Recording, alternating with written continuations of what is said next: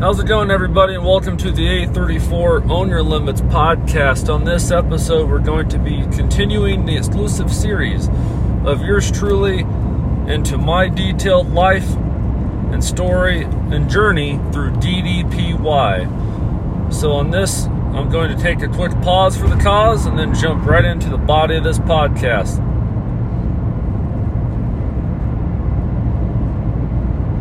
Thank you all so much. I appreciate it. Well, on this episode, I'm going to be finishing up a little bit of part five and then jumping right into part six. But before I do that, I want to give all of you a special thank you and shout out for following, subscribing, and sharing this podcast. I cannot tell you how grateful and how much gratitude I have for that. I want to also say thank you for all of those who choose to follow us on social media. And if you would like to follow us on social media, on Facebook, we are A34 Motivation. On Instagram, at A34 underscore official. And on Twitter, at A34 official. And if you'd like to send any questions or give any feedback, our email is at A34 Motivation at outlook.com. Okay. So last week, I was speaking about my suicide attempts. My doctor's telling me, "Hey, it's over. You know, it's it, your life's going to be done if you don't do something about it. It's it's over. Start planning your funeral. Start planning your stuff right now." Well, moving back to that just for a little bit. Again, I, I had to take some time after hearing those two doctors tell me that and it really took me by surprise.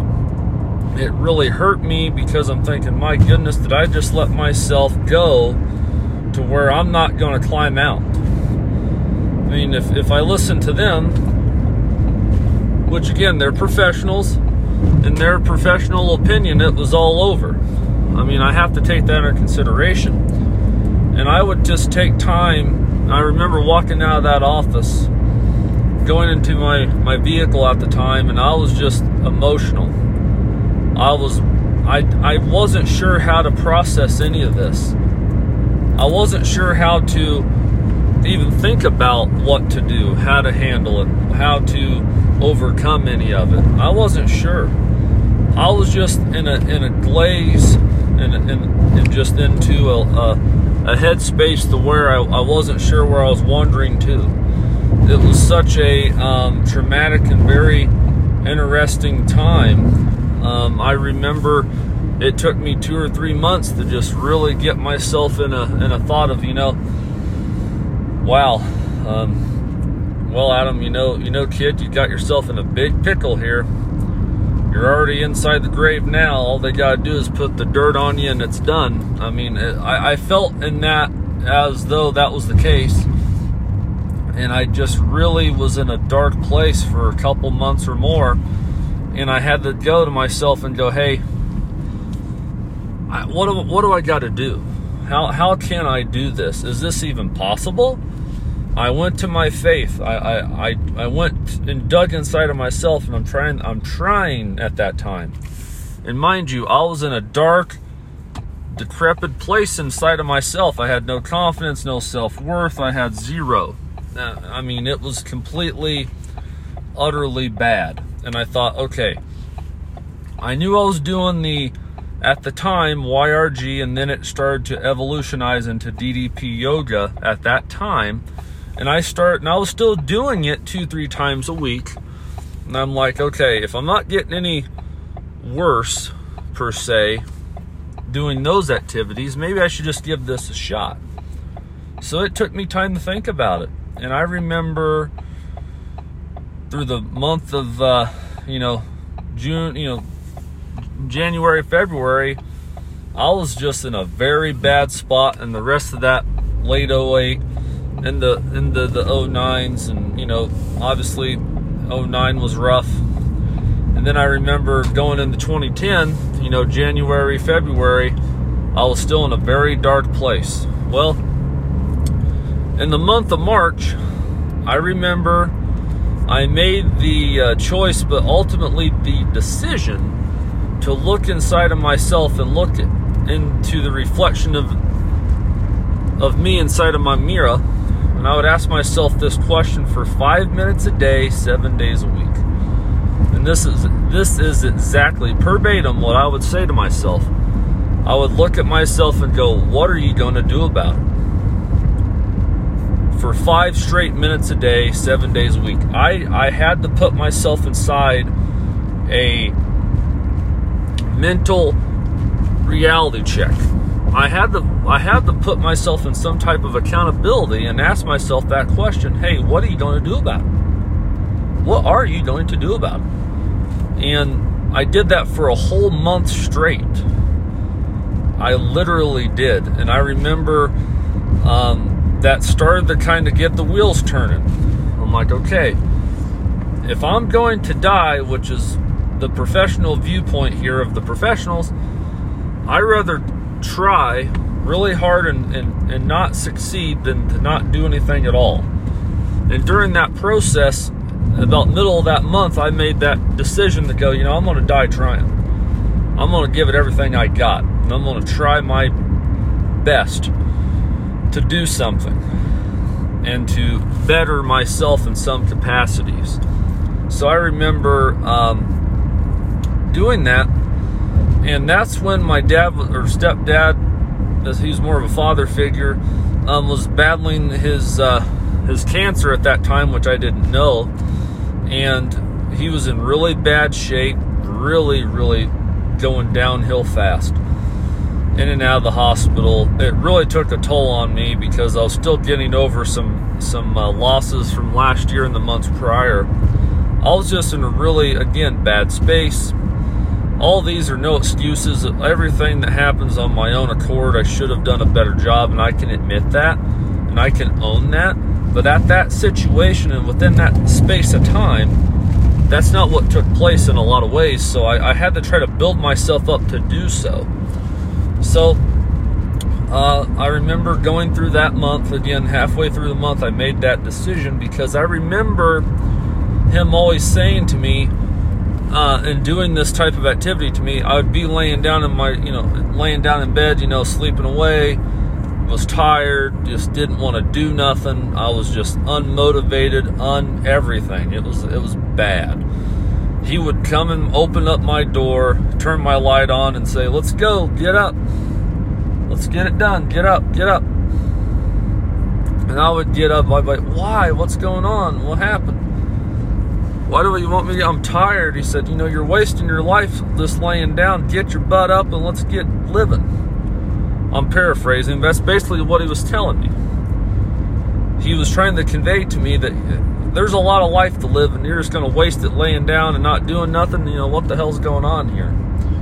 He was a veteran. He, he had his own mindsets on things and he just said to me, You know, you get your butt up. Let's get, you know, go, go live, go be productive he did that to me for, for years while I was in bad shape and bad situation, but he meant it in a good way. It may have not came across that way at the time, or times rather, but deep down, I understood that over over time, and I figured out I understand what he's saying now. This is what I got to do.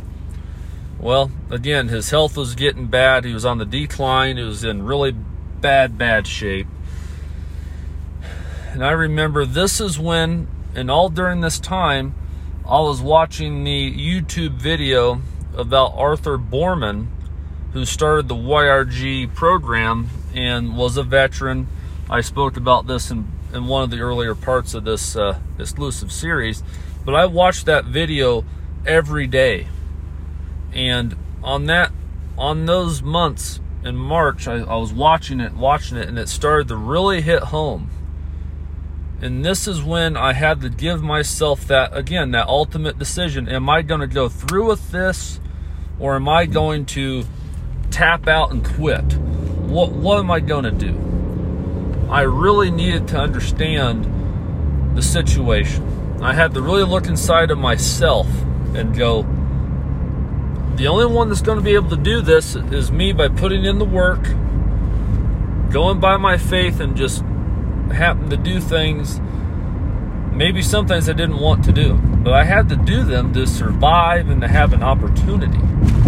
So I did that, and at the time, again, once I made that decision, I started to really, again, research it within myself and go, hey, I don't want to be inside of a gym. I'm still doing this program that I've been doing two, three times a week.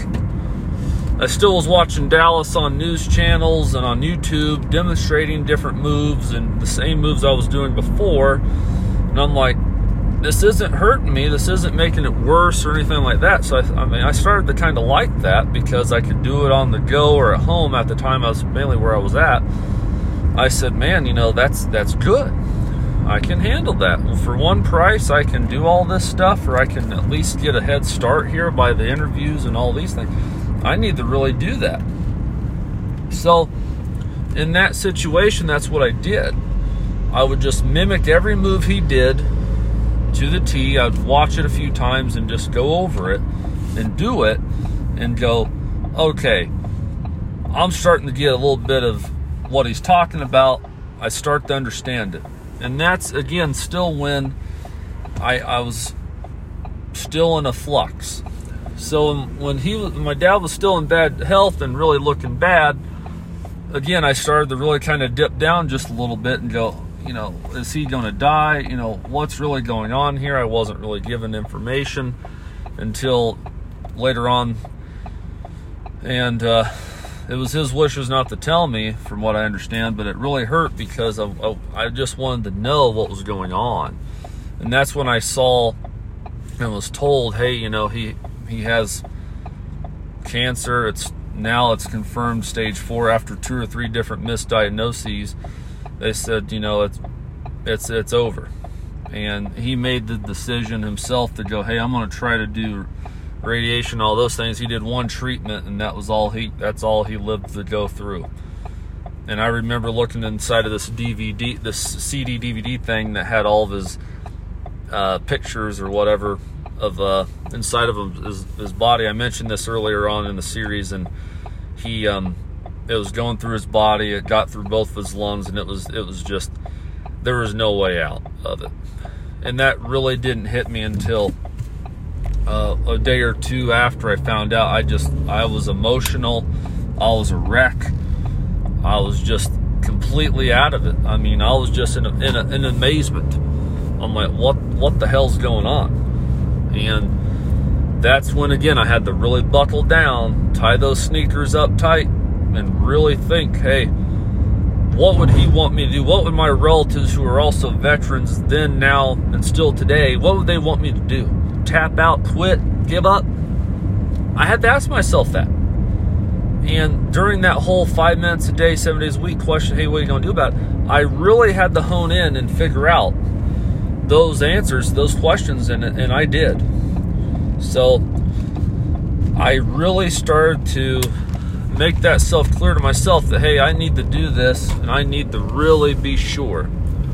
And I, I started to do that through all these things.